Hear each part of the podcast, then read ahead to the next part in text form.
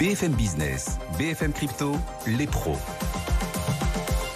L'avenir est le seul endroit où l'on est tous certains de passer le restant de nos jours et les blockchains contiennent une fraction de cet avenir avec elles les cryptos. Rendez-vous dédié aux cryptos, c'est chaque vendredi 16h35 36 sur BFM Business, les pros des cryptos. Ils sont avec nous. Claire Balva. Bonjour Claire. On est ravi de vous retrouver, experte crypto indépendante. Owen Simonin. Salut Owen.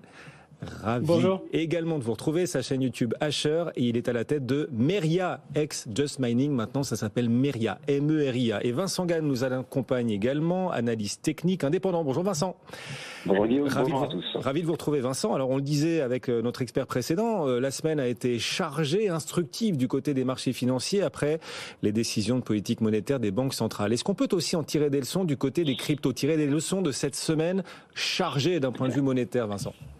Écoutez, cher Guillaume, euh, il n'y a pas grand-chose de positif cette semaine sur le plan fondamental pour le marché crypto, ni sur le plan technique, mais ça j'imagine que ce sera votre seconde question. Alors oui, euh, brièvement, mais vous en parlez régulièrement sur votre antenne, les, banques centrales ne veulent pas de rallye de Noël, alors elles n'en veulent pas pour le marché action, elles n'en veulent certainement pas, ou en tout cas encore moins pour le, marché des crypto-monnaies, elles veulent briser l'inflation au risque de déclencher une récession, ce qui a déclenché des mouvements très importants sur les autres classes d'actifs qui, alors, avaient avant la FTX un impact en termes de corrélation sur le marché crypto. Vous savez, c'est dommage. On vient de conclure cette semaine deux mois de hausse du marché action. Vous en avez parlé à, à l'instant avec votre précédent intervenant. On vient de terminer cette semaine deux mois, deux mois et demi de baisse du dollar US. Dans le monde d'avant FTX, le marché crypto, le cours du Bitcoin en aurait bénéficié. Bon, bien là, de toute façon, il ne peut plus en bénéficier. Alors, c'est aussi une semaine, là où c'est un peu plus compliqué, c'est que le marché crypto est englué dans ses propres problèmes.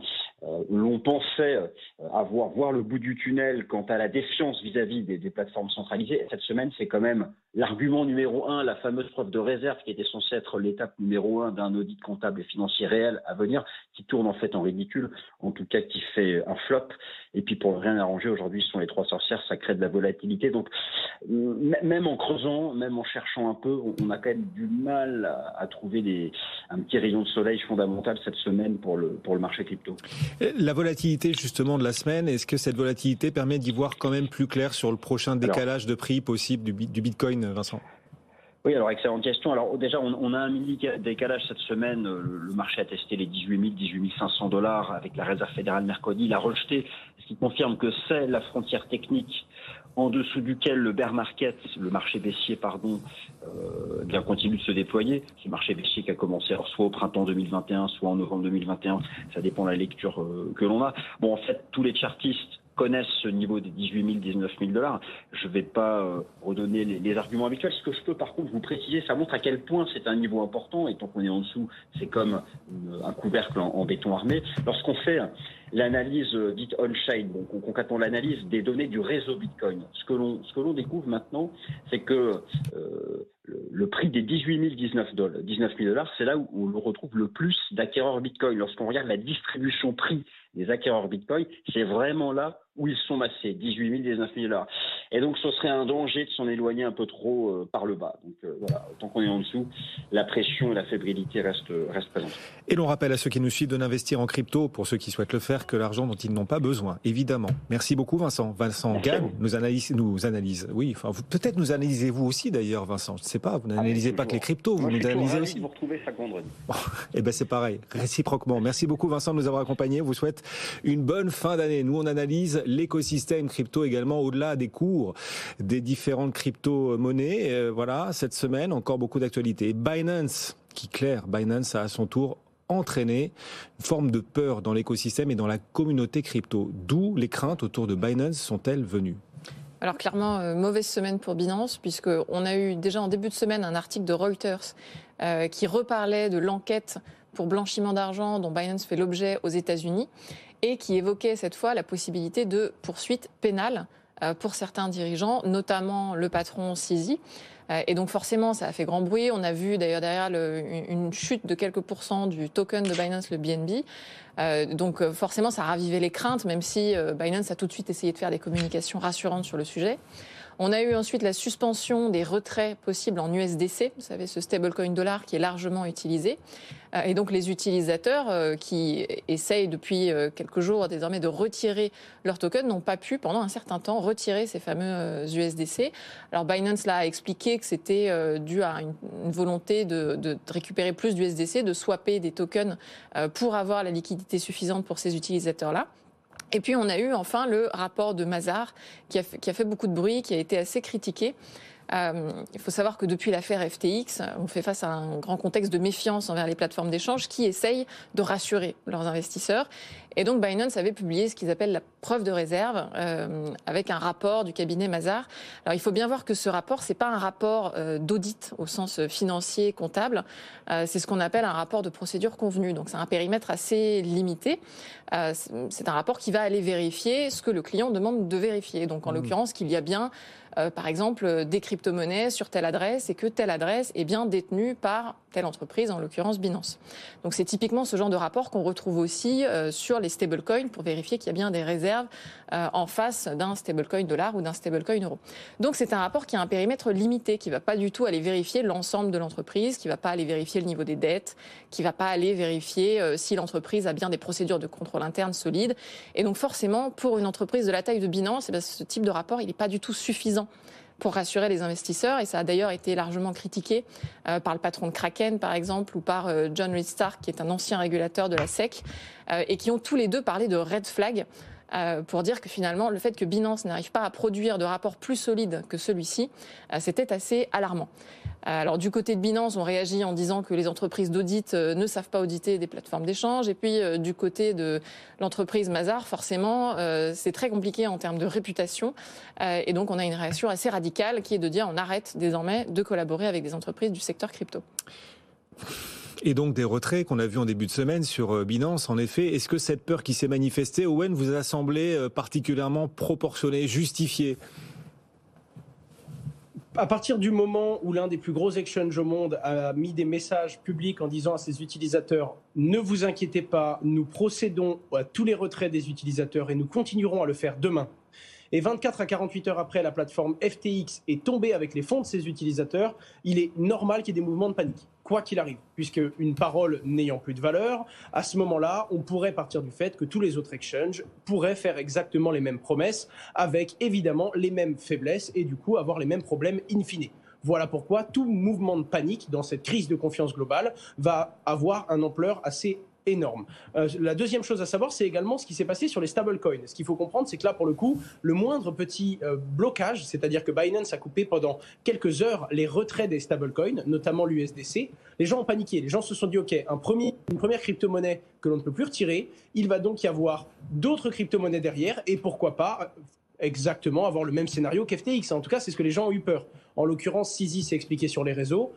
Binance l'a expliqué il y a quelques temps, tous les stablecoins sont changés au stablecoin BUSD, celui de Binance. Et donc, naturellement, quand un stablecoin est déposé comme de l'USDC, le stablecoin de Circle, il faut rendre ce stablecoin contre des dollars, utiliser ces deux dollars contre le provider du stablecoin de Binance, et donc on est obligé de passer par des banques. Et les banques vont demander 24 48 et des fois 72 heures. D'où le délai, mais évidemment, ça a été très rapidement réactivé sur la plateforme. Et à peine on a oublié cette histoire, il y a eu l'affaire de Mazar. Alors en l'occurrence, c'est Binance qui a communiqué au début hein, pour expliquer que Mazar, avec qui ils étaient en train d'avancer sur de l'audit, se retirait non pas seulement de Binance, mais également de KuCoin ou encore de Crypto.com, qui sont des gros exchanges qui travaillaient avec Mazar sur de l'audit.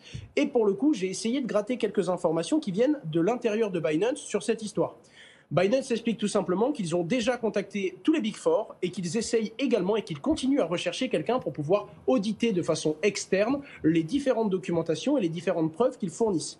De la même façon, ils expliquent qu'il y a déjà énormément de data disponibles on-chain pour vérifier les stocks que Binance annonce avoir. Le problème, c'est plutôt pour corroborer. C'est bien beau de dire on a X milliards de stocks, mais il faut prouver que l'on a bel et bien X milliards de dettes à ses clients. C'est ce chiffre-là qui doit être prouvé et qui donc n'a de valeur que si c'est un auditeur externe. Sinon, Binance, quelle que soit leur bonne foi, ils ne peuvent pas prouver et donner un document suffisamment fiable pour rassurer les utilisateurs. En attendant, ils ont déjà fourni quelques informations, un pseudo proof of reserve, mais qui, selon pour beaucoup, n'a pas, assez, de valeur. Également, un arbre de Merkel qui permet aux utilisateurs d'avoir de la visibilité sur tout ça. Maintenant, ce qu'il faut, et c'est la grosse recherche que Binance a, c'est un auditeur externe qui va venir corroborer cette histoire entre les fonds détenus et également l'annonce qu'a faite Binance. Ils ne sont pas surpris et ils vont annoncer, continuer toujours dans plus de transparence et essayer de fournir des documents qui rassurent encore plus les utilisateurs, même s'ils le précisent. Il y a eu 6 milliards de dollars de retrait entre le 12 et ah le 14 décembre. Et c'est Binance qui l'annonce. Et comme ils le disent, la meilleure preuve de solvabilité qu'ils peuvent avoir, c'est de continuer à procéder au retrait des utilisateurs, aussi violent soit-il et qui se jettera à l'eau euh, dans l'univers de l'audit pour accepter d'auditer les plateformes euh, d'exchange dans la mesure où toutes les informations ne sont peut-être pas facilement accessibles. Enfin là-dessus, euh, clair, on peut se dire voilà Mazar qui apparemment se retire. C'est pas encore officiel d'ailleurs. C'est Binance qui nous dit que Mazar se retire de ses engagements vis-à-vis de ses clients dans l'univers crypto parce que manifestement compliqué d'avoir une vision complète de l'état financier de ces acteurs. Est-ce que d'autres pourraient se jeter à l'eau et dire ok, j'ai les épaules assez larges, j'ai suffisamment de visibilité pour aller, en effet, tenter un audit sur l'une des, euh, sur l'une des plateformes d'échange disponibles pour le public alors c'est compliqué parce qu'un audit, euh, un vrai audit, hein, au sens euh, comptable et financier, au sens commissariat au compte, ça engage votre responsabilité. Euh, donc il faut que vous soyez quand même assez serein sur les clients que vous allez prendre quand vous allez auditer des entreprises. C'est d'autant plus compliqué que la crypto c'est un secteur nouveau et donc pour les entreprises d'audit qui ont certes une grande expérience dans l'audit financier classique, il faut potentiellement de nouveaux outils, il faut une expertise qu'elles n'ont pas forcément en interne partout dans le monde et donc ça nécessite pour ces entreprises-là de se moderniser et peut-être parfois aussi de, prendre un risque. mais c'est ça qui est très compliqué quand vous, quand vous êtes dans une entreprise d'audit et que certains clients viennent vous voir et que vous ne maîtrisez pas complètement leur modèle économique, euh, c'est de vous dire bah, est-ce que je suis capable d'évaluer vraiment le risque que je prends euh, en acceptant ces clients-là, parce que je peux tomber sur une plateforme d'échange qui effectivement est rigoureuse et avec qui ça se passe très bien, euh, mais je peux aussi parfois dans la crypto tomber avec des acteurs qui ont potentiellement fait n'importe quoi, qui n'ont pas de compte en banque, souvenez-vous d'FTX, et donc c'est pas évident pour ces entreprises-là d'évaluer le niveau de risque qu'elles prennent. Et donc parfois ça conduit à des, des réactions assez radicales qui sont de se dire plus de crypto. Owen? De la même chose. Euh, il y a une différence entre la preuve de réserve, qui prouve qu'une plateforme a les crypto-monnaies qu'elle doit à ses clients, et également la preuve de solvabilité. Il y a un risque naturel pour tous ces auditeurs, parce que s'ils font un audit, que ce soit sur une, preuve de réserve, euh, sur une preuve de réserve ou sur une preuve de solvabilité d'un exchange, et que derrière il y a une faillite ou qu'il y a une affaire comme FTX, ça va remettre bien plus en cause, puisqu'il y a un vrai risque de, de réputation, pour l'auditeur qui aura pris cette responsabilité. Évidemment, c'est un marché, ce sont des acteurs qui ont beaucoup d'argent, donc naturellement, un acteur finira par se positionner, et Binance le cherche pour le coup, ainsi que d'autres acteurs, mais pour l'instant, le risque semble, en tout cas, c'est la décision de Mazar, euh, pas suffisamment intéressant pour le, travail et pour ce que ça peut représenter d'un point de vue euh, pécunier. Et pendant ce temps, en France, le Sénat a déposé ces derniers jours un amendement visant à réguler les cryptos. Owen, quels sont les points les, plus importants à retenir de cet amendement sénatorial? Le point le, plus important, c'est réellement l'obligation de s'agréer en tant que PSAN. Vous le savez, PSAN, prestataire de services d'actifs numériques, est euh, un enregistrement qui peut se faire à deux niveaux. C'est-à-dire, premièrement, on s'enregistre auprès de l'AMF en expliquant et en détaillant l'intégralité de ses process, mais ensuite, on peut également demander une agrémentation. Pour l'instant, personne n'est agrémenté. Le problème de cette agrémentation, c'est que pour pouvoir demander cette agrémentation, il faut remplir certaines conditions. Conditions qui sont très complexes, voire inatteignables parfois. Je donne un exemple. On a besoin d'une RC Pro, d'accord, qui viendrait couvrir l'activité et les différents services que l'on peut proposer dans le monde de la crypto-monnaie. Or, actuellement, ça n'existe pas. C'est-à-dire que pour s'agréer PSAN, il faut une RC Pro qui n'existe pas. Et donc, il n'est pas possible d'aller à cette étape. Et ce n'est qu'un des différents facteurs. Le deuxième, c'est également le fait l'autorité des marchés financiers est débordée. C'est-à-dire qu'il faudrait bien plus d'outils, que ce soit pour les acteurs qui veulent s'agrémenter, mais également bien plus de ressources aux régulateurs pour permettre justement à des acteurs de devenir agrémentés et de demander la fameuse agrémentation PSAN. En plus de ça, il s'agit d'une deadline proposée par le Sénat évidemment, au 1er octobre, ce qui laisse très peu de temps et ce qui rend l'opération presque impossible à réaliser. Et pour finir, seuls les acteurs déjà enregistrés PSAN ou déjà en France seraient affectés toutes les autres plateformes à l'international qui ne sont même pas enregistrées PSAN Hmm. ne seraient pas concernées et les utilisateurs français continueraient à utiliser leur, servir, le- leur service. Pardon. Ça ne sanctionnerait donc que les acteurs français, ceux qui jouent déjà le jeu.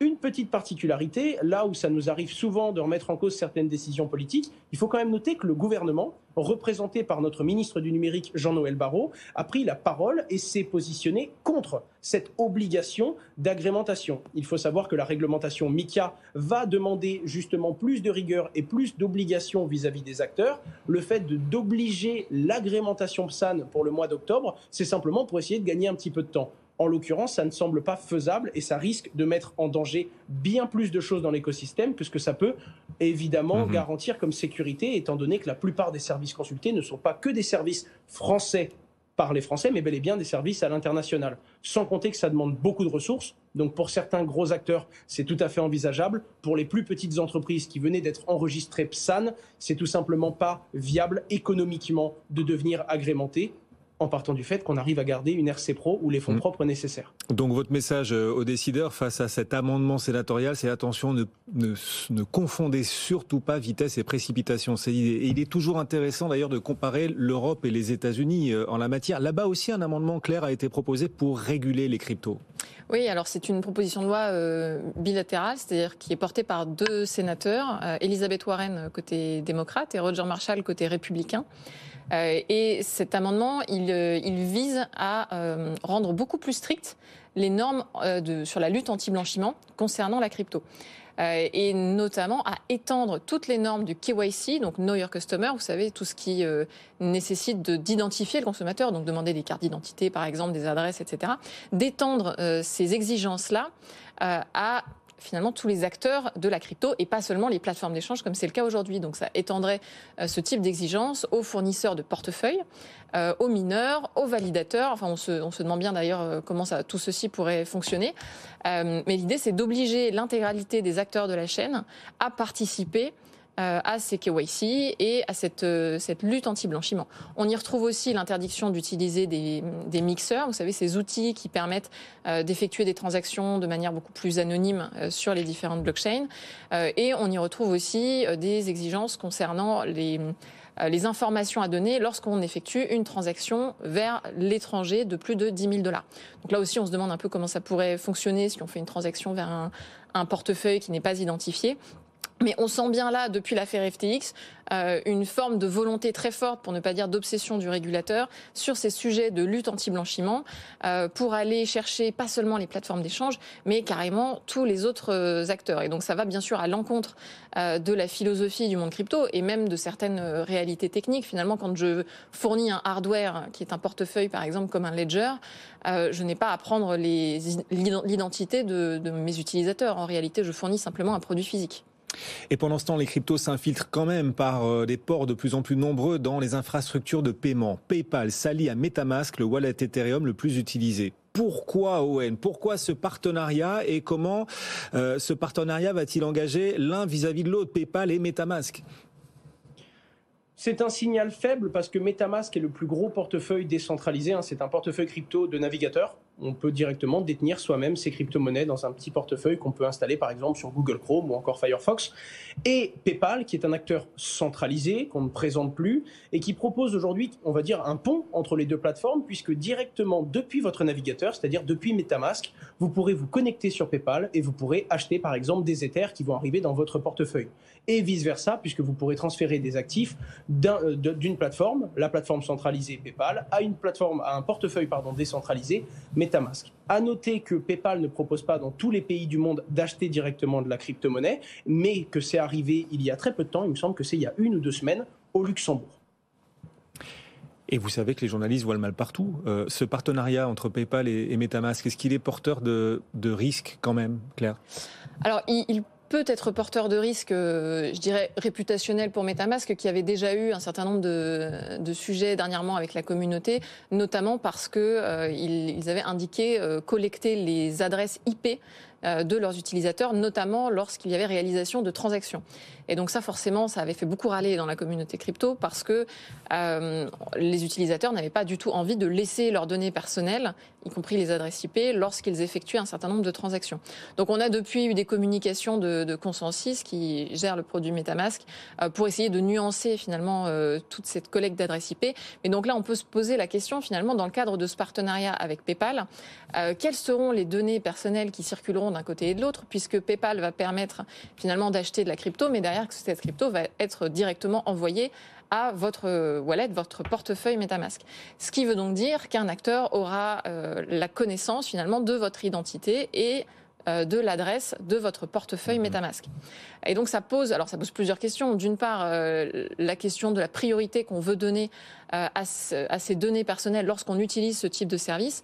La réalité, c'est qu'on voit aussi beaucoup de gens aujourd'hui sur Ethereum euh, finalement euh, trouver ce qu'on appelle des, ENS, donc indiquer carrément parfois ces, noms et ces prénoms en lien avec leur, euh, leurs adresses euh, de portefeuille MetaMask ou, d'autres adresses Ethereum. On voit des gens qui publient aussi parfois euh, leur NFT sur euh, les réseaux sociaux, indiquant aussi des liens avec leurs identités de cette manière-là. Mais on a toujours une partie de la communauté qui est très résistante à l'idée de laisser des données personnelles. Et donc, euh, finalement, ces outils comme MetaMask, euh, qui doivent adopter des stratégies aussi pour euh, favoriser l'adoption, euh, sont obligés de nouer des partenariats avec des acteurs financiers traditionnels euh, et donc vont mécaniquement mécontenter euh, cette, cette communauté-là. Donc, il va y avoir un choix à faire en termes de, de stratégie, mais je ne suis pas sûre que ça se joue en faveur de la protection de la vie privée. Merci à tous les deux de nous avoir accompagnés. Claire Balva, experte crypto indépendante, Owen Simonin, à la tête, de Meria désormais. Ex Just Mining, maintenant c'est Meria. Pourquoi changer de nom d'ailleurs, euh, Owen? Just Mining ne proposait plus de machines de mining depuis plus de deux ans. Et Meria s'adresse pas uniquement aux particuliers, mais aussi aux petites, moyennes, grandes entreprises, institutions financières et les conseillers en gestion de patrimoine. Donc il nous fallait une nouvelle identité. Et pour le coup, le crypto Meria est un arbre dont le bois sert énormément pour les constructions, pour les constructions pardon, et build, biddle dans le monde de la crypto-monnaie. C'était à notre image qu'on a voulu partir sur, sur ce nouveau nom. Ah, Voilà, Meria est toujours à la, à la tête de votre chaîne YouTube, Hasher, avec un H au début, bien sûr. Merci beaucoup à tous les deux. Et merci Merci. Claire d'être passée à nouveau en plateau, nous, nous rendre visite. Bon retour, bonne soirée, bon week-end. Dans un instant, on va se rebrancher à la finance traditionnelle, comme euh, aiment à la décrire les amateurs de crypto. La bourse en direct, le CAC 40 étant rempli d'un plus d'un pour cent à une grosse demi-heure de la clôture. On va en parler juste après la pause. À tout de suite.